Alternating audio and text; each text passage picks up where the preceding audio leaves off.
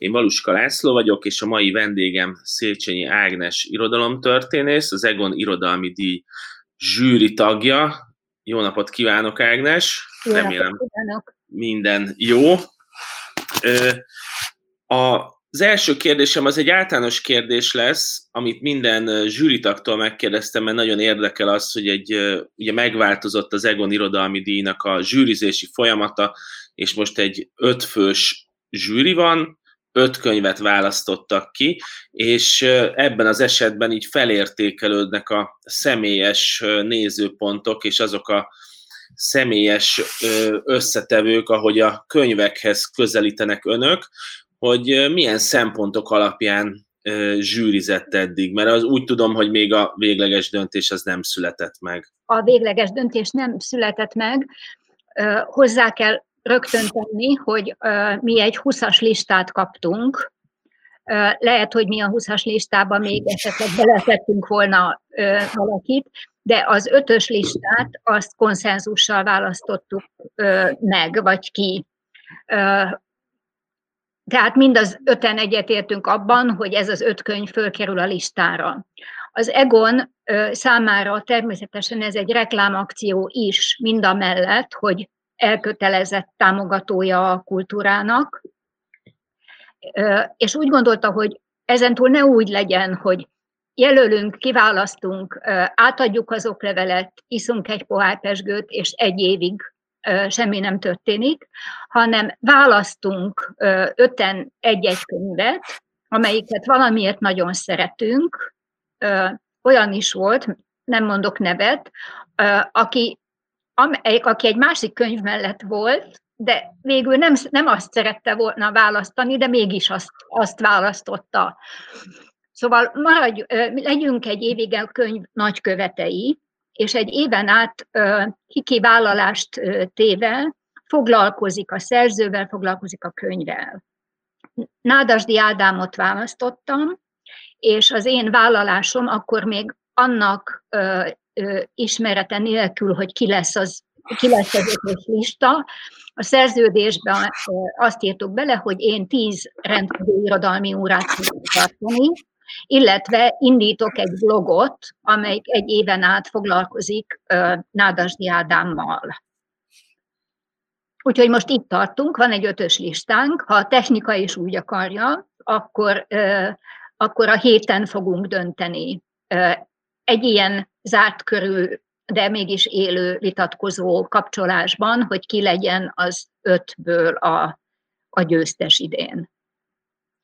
Amikor azt említi, hogy egy éven keresztül blogolni fog Nádasdi Ádám kötetéről, akkor már van elképzelése, hogy nagyjából miről fog blogolni? Ezt azért kérdezem, mert ez a könyv, a jól láthatóan lógok itt című verses kötet, ez sok szempontból, sok szempontból folytatja Nádasdi Ádámnak a költészetét, de bizonyos szempontból meg nagyon drasztikusan egy ilyen nagyobb általános téma köré szerveződik ez a kötet, amit mondhatunk úgy, hogy az elmúlás kérdése, aminek nagy irodalomtörténeti hagyománya van, és mindezt nagyon, sokszor nagyon ironikusan teszi Nádasdi Ádám, tehát hogy hogyan képzeli el a felépítését egy ilyen egy éven át szóló folyamatos elemzésnek?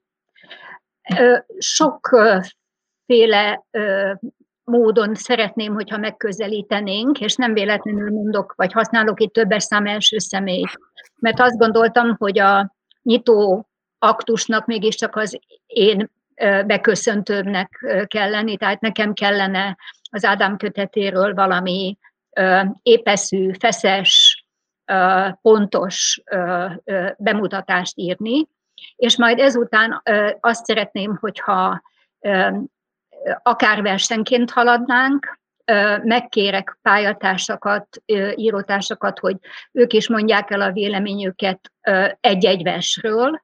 Ezt akár vitatkozva is megtehetjük, vagy akár több oldalról megközelítve.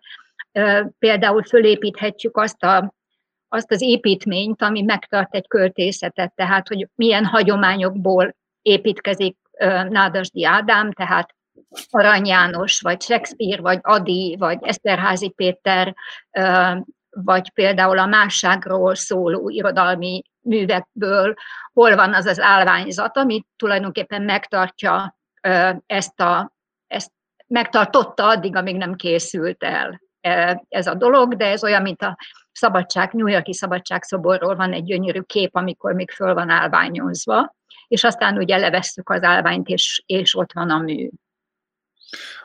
Azt nem tudom, hogy Nádasdi Ádámot személyesen így az egyetemi életből, vagy az irodalmi életből ismeri?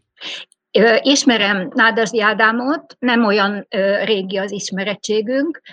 Söplén Aladáról írok most egy monográfiát, Söplén a második magyar fordító volt, aki lefordította Oscar Wilde-nak a Dorian Gray arcképe című regényét. Na most Söplén erről a fordításról azt mondja, hogy nagyon szégyelli, mert kapkodva és sietve született. Na most az én angolságom ahhoz nem elegendő, hogy én meg tudja mondani azt, hogy ez a fordítás milyen, és akkor megkértem az Ádámot, hogy segítsen ebben. A fiam járt hozzá angol-amerikanisztika szakon az egyetemre, és hát persze ha, eddig, ha nem is személyesen, de az irodalmi életből ismertem. De meg kell mondani, hogy, hogy nagyon más akkor, amikor rám van bízva egy könyv, így, így szőröstől, bőröstől, és egy évig.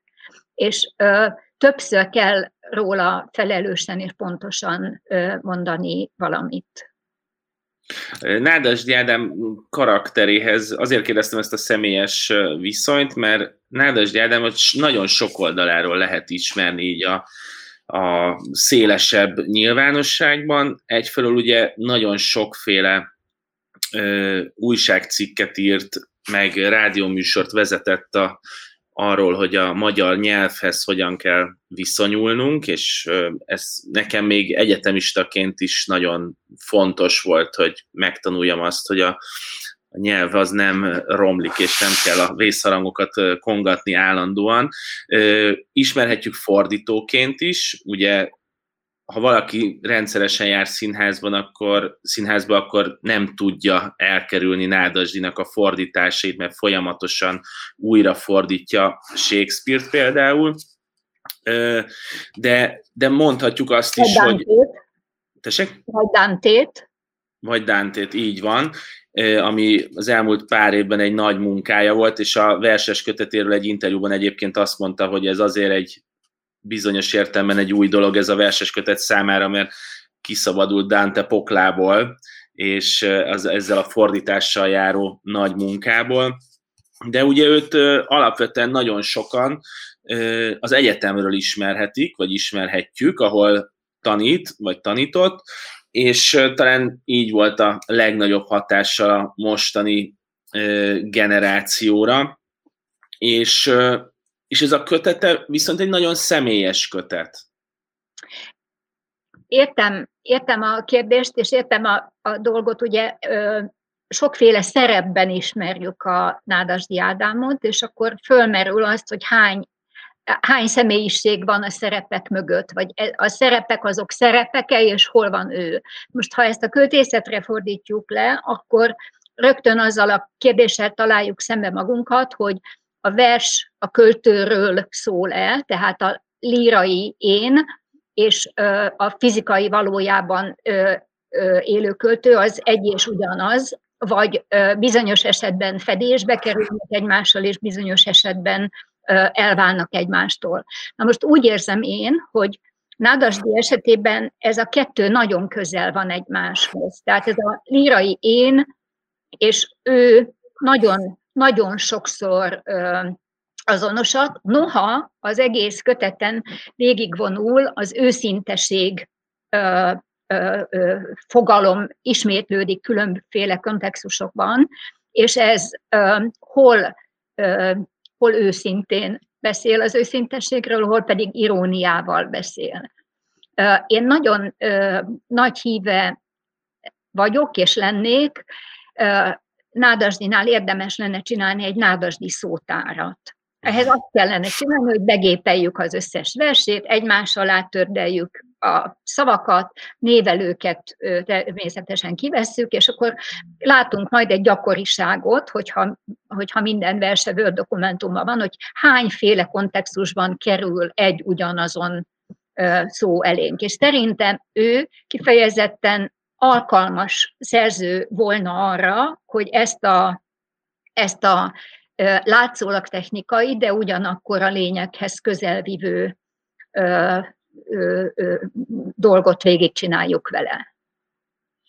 A, amikor a beszélgetésünk előtt beszéltünk, akkor arra kértem, hogy válasszunk ki néhány verset, amin keresztül jobban meg tudjuk mutatni Nádasdi Ádámnak a jól láthatóan Logok itt című kötetét, és itt ezt azért, azért kértem, mert verses kötetről általában nagyon nehéz úgy beszélni, hogy a versek nem kerülnek direkten szóba, és ráadásul ennél a kötetnél csak, hogy visszacsatoljak arra, amit mondott a személyességre, hogy eh, tavaly a Margó Fesztiválon, azt hiszem ott mondta Nádas Gyádám, amikor a kötet bemutatója volt, hogy eh, hogy ő ezt a beteg, ugye súlyos beteg lett, kórházba került, és eh, elmondott egy történetet, ami arról szólt, hogy ő így csöveken lógott a korteremben, amikor bejött az egyik ápolónő, és, és azt mondta neki, hogy kábel a rengetegben,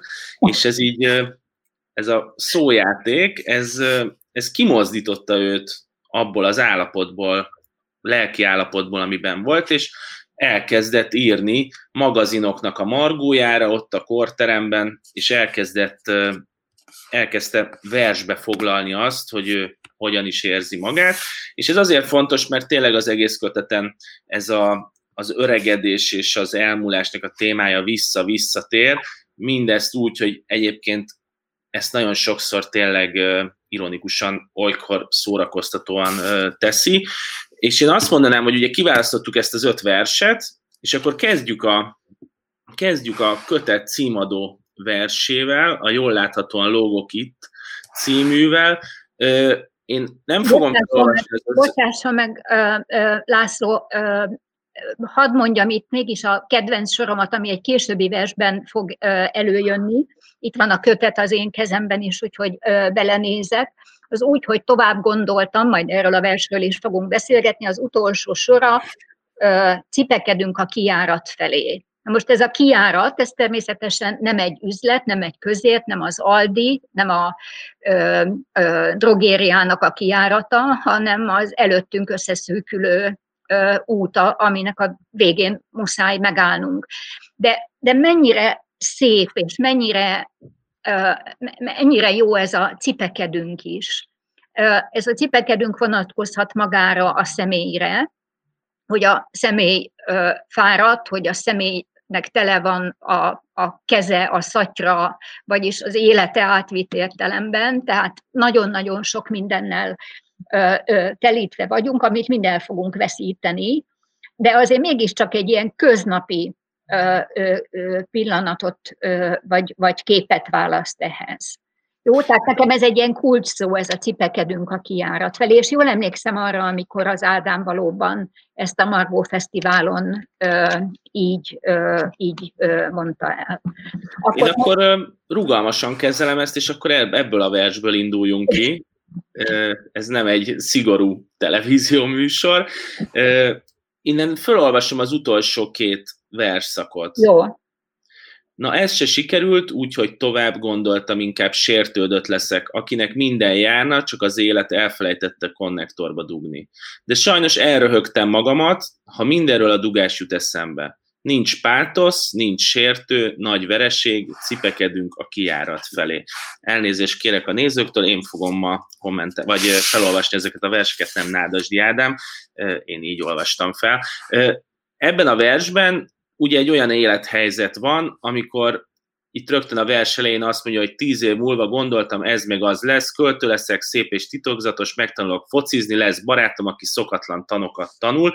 Tehát, hogy így elképzelünk egy életet magunknak, de a végeredmény az mindig az lesz, hogy ugyan, ahogy említette, hogy ugyanannál a kiáratnál ö, várjuk a sorunkat, és, és mindezt, ahogy az előbb felolvastam, mindezt tényleg nagyon ironikusan teszi, és, és nem az van, hogy amit a, az, el, a nagy, az irodalom nagy elmúlás versei, azok mindig azt építik föl, hogy ez egyre nagyobb dolog legyen az elmúlás, ehelyett Nádas Ádám egy másik utat választ, és azt mondja, Igen. hogy meg lehet közelíteni egy sokkal érdekesebb úton, amiben sokkal több a játékosság, és ilyen értelemben az érzelem is. Ez, ez pontosan így van. Az utolsó nyolc sort olvasta lesz, de a, a, az előtti sorban az, amiről már az előbb említést tettünk, tehát, hogy úgy gondolta, hogy a fegyelem, tudás és szorgalom a paripáim, és őszinte lesz majd minden szavam. Na, ez se sikerült. Úgy, hogy tovább gondoltam, inkább sértődött leszek. Ugye az ember nem látja magát feltétlenül kívülről. Tehát vannak elvárásai, ugye, magától, és hogy a világ rá hogyan reagál. És akkor itt mind a kettő megvan, hogy egy nagy alkotói pálya, fegyelem, tudás és szorgalom, mindaz, amit mondjuk egyetemi előadáson a, a hallgatóinak átad, vagy kvázi meg is követeli tőlük, és őszinteség, és akkor az őszinteség se sikerül. Szóval, hogy hántsuk le az életünkről ezeket a nagy, mindenféle értelemben nagy fogalmakat, és ezzel az őszintességgel is bánjunk csínyán. Ez, ezt majd talán jó is, hogy ez így szóba került, ezt egyszer meg is fogom írni akkor ebbe, ebbe a blogba, hogy hányféle módon kerül elő ez az őszintesség. És aztán, aztán a játék és a bátorság, ugye, mint akinek minden járna, csak az élet elfelejtette konnektorba dugni. Ez ugye az enerváltságról szól, vagy hogy mindahhoz, amit célként kitűzött, kevés volt az energia, kevés volt a kraft, kevés volt a lehetőség, és ezt, ezt ugye egy ilyen nagyon egyszerű, vulgáris képpel fejezi ki. Ezek a szoba belsők is visszatérnek a nádasdi verseiben. És akkor itt van a, a bátorság, hogy elfelejtette konnektorba dugni, de sajnos elröhögtem magamat, hogy mindenről a dugás jut eszembe. Na most, ugye ez sem volt a nagyon sokáig a költészetnek tárgya, hanem az éteri tiszta szerelem és a vágyakozás X és Y és Z után, de azt, hogy mi ennek a realitása tulajdonképpen, vagy hogy miért van az epekedés igazából, az ugye kimaradt a versekből. Ezzel a metonímiával hasonló, hasonlóságon alapuló képpel, ugye az egész versbe egy nagy fordulatot illeszt bele.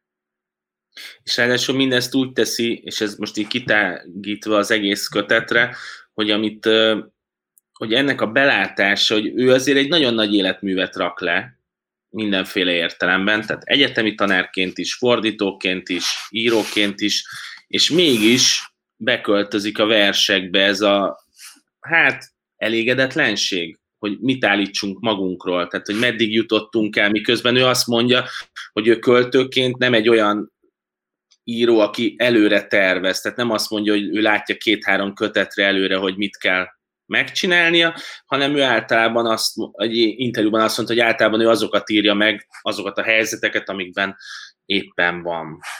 Ez, ez nagyon fontos észrevétel magától is, és az Ádám is pontosan fogalmaz, mert az ellenpontja mondjuk a, az ő életművének bizonyos értelemben a tudatosság az előre eltervezés szempontjából a térejé volt akinél nagyon láttuk azt, hogy programatikusan hova fejlődik egyik kötet a másikból, a térbeliség, a történeti élmények egymásra rakódása, a különböző műveltségi elemeknek a tudatos összeépítése.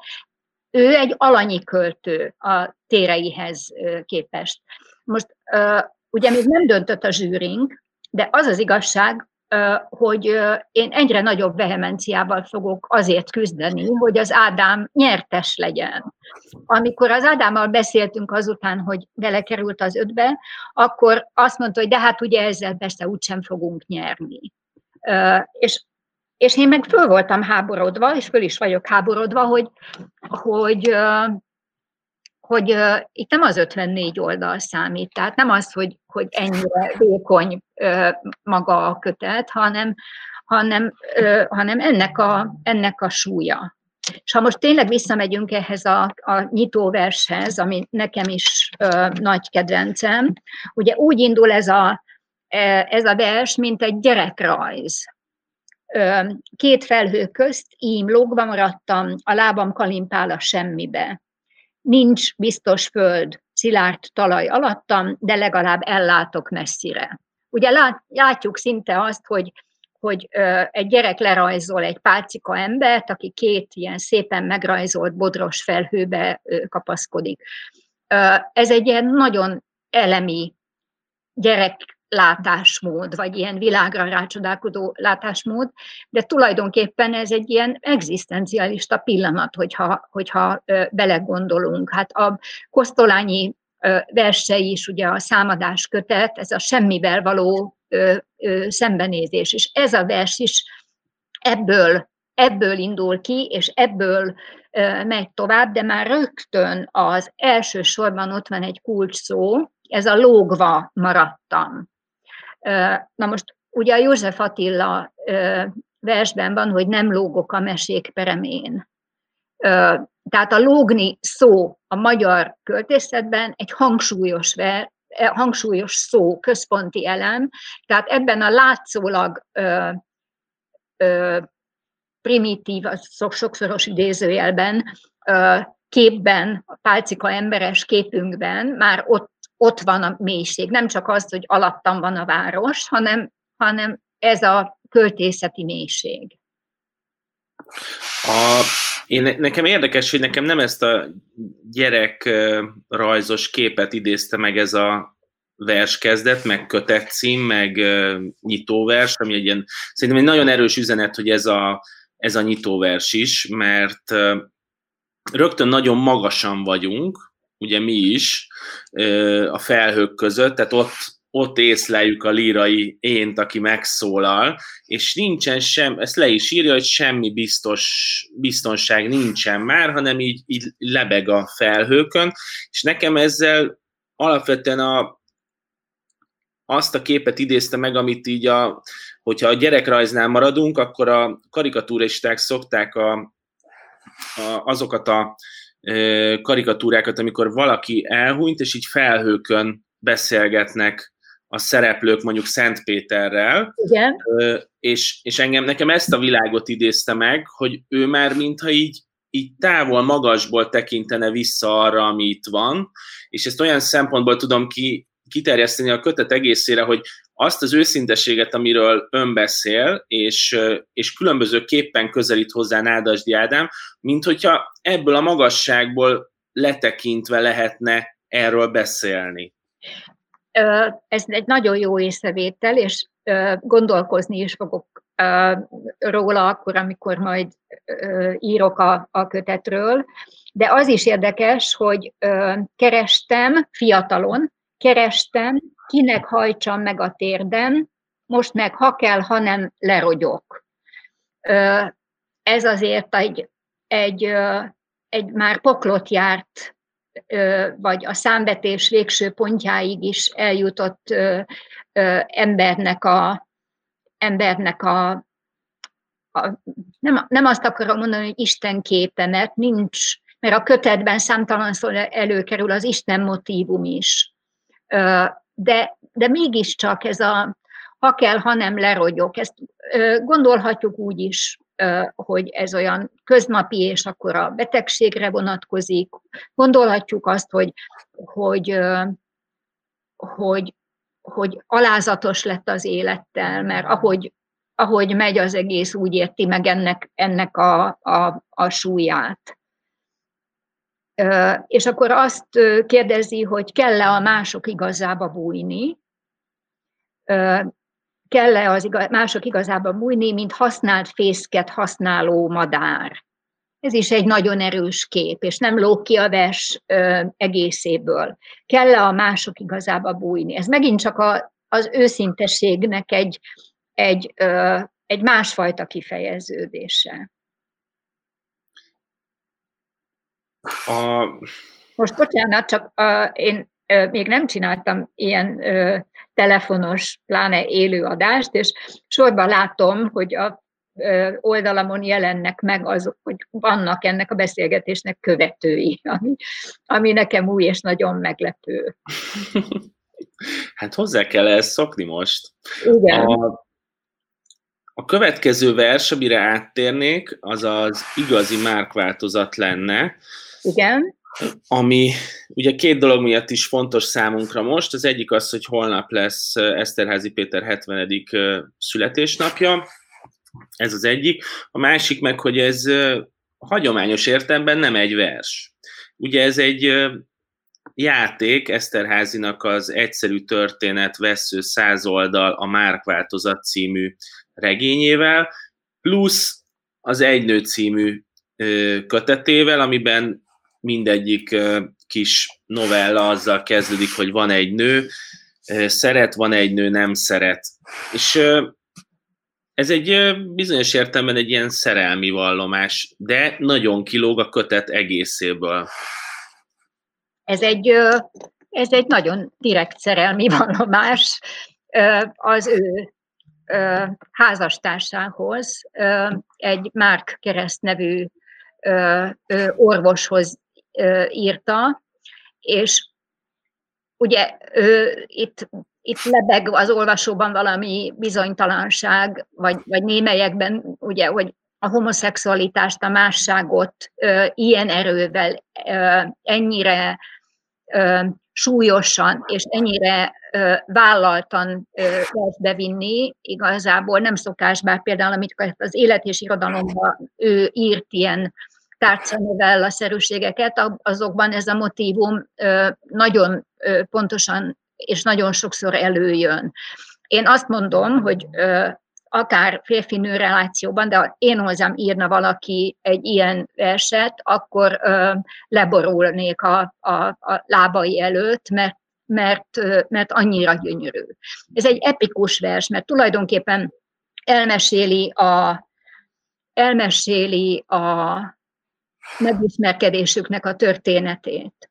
A, azt, hogy hogy mutatja be az anyjának ezt a férfit, és hogy az anyjának a válaszaiból érzékeli azt, hogy elfogadja az anya, mert hogy a, a, a felszínes, vagy a felszínen látható polgári diskurzus, ami egy ilyen vendéglátás alkalmával, amikor meghív valakit ebédre, és ugye jó polgári szokás szerint szépen meg van terítve, és akkor vannak szokásos diskurzus témák, és e, e, e közben ugye vannak mindig ilyen, ilyen szünetek, hogy most akkor hogyan is vezessük át a következő társalgási kérdést, hiszen még csak most ismerünk meg valakit. Mi az illő, mi a nem illő, mi a tartózkodás, megint csak a, a közelengedés. És az, hogy ezek a szünetek nem olyan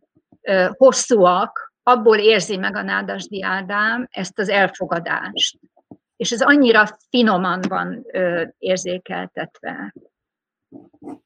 És ehhez még azt is hozzávenném, visszacsatolnék az őszintesek kérdéséhez, meg az első vershez, a jól láthatóan lógok ittre, amiben a, ugye az merül fel, hogy másik igazába igazságába bújni kérdése, mert ez arról szól, hogy vajon másoknak meg kell felelnünk, vagy felvállalhatjuk ezt így, és nem kell félni, nem kell tartanunk semmitől, és ezt azért érdemes megemlíteni, mert szintén egy interjúban mondta egyszer Nádasdi, hogy a, az első köteténél, ami még a rendszerváltás előtt sokkal jelent meg, akkor bizonyos értelemben öncenzúrát gyakorolt, hogy a kötete megjelenhessen, és erről a fajta szerelemről csak nagyon általánosságban mert írni. Tehát ez is egy nagy dolog, hogy 72-3 évesen oké, okay, hogy már erről beszélt a nyilvánosság előtt, megírta már a mimózában, sokat hallottunk erről, de azt, hogy egy verses kötetben egy ilyen epikus líra bekerül, az egy nagyon szép és fontos állítás szerintem akkor, amikor a kötetnek ez egy visszatérő motivum az őszintesség. Visszatérő motivum, és ugye nagyon hangsúlyos helyre, mert hogyha kötet szerkezetben gondolkodunk, akkor ugye mindig a nyitóvers és a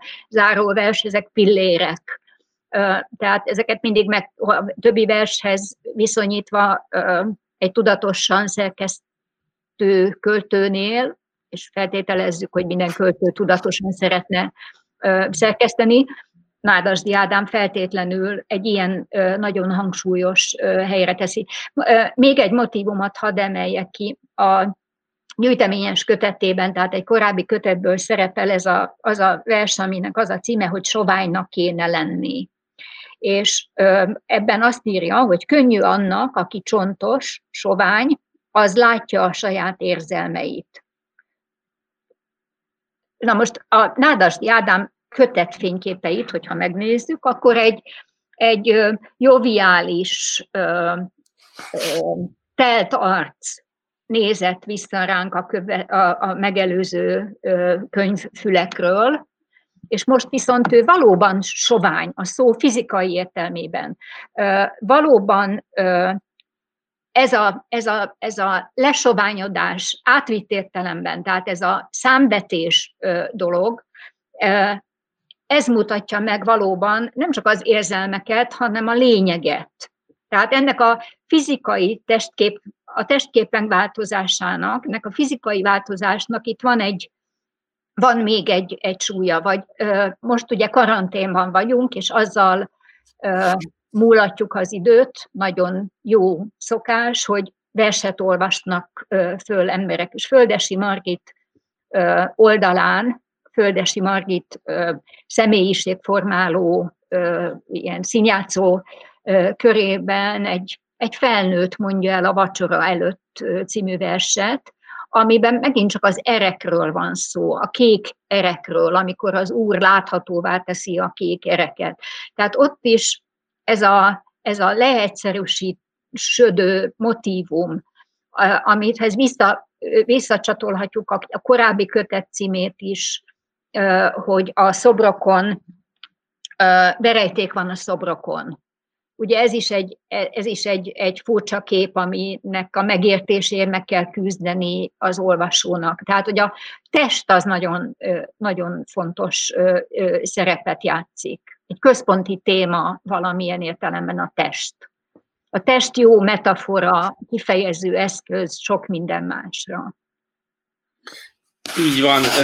Kedves Ágnes, sajnos lejárt az időnk, pedig még több verset is kiválasztottunk, úgyhogy Igen. ezt majd a, a blogján elolvassuk a, az elemzéseket. Én azt kívánom önnek, hogy jól harcoljon meg a zsűrizés során a Nádasdi kötetér.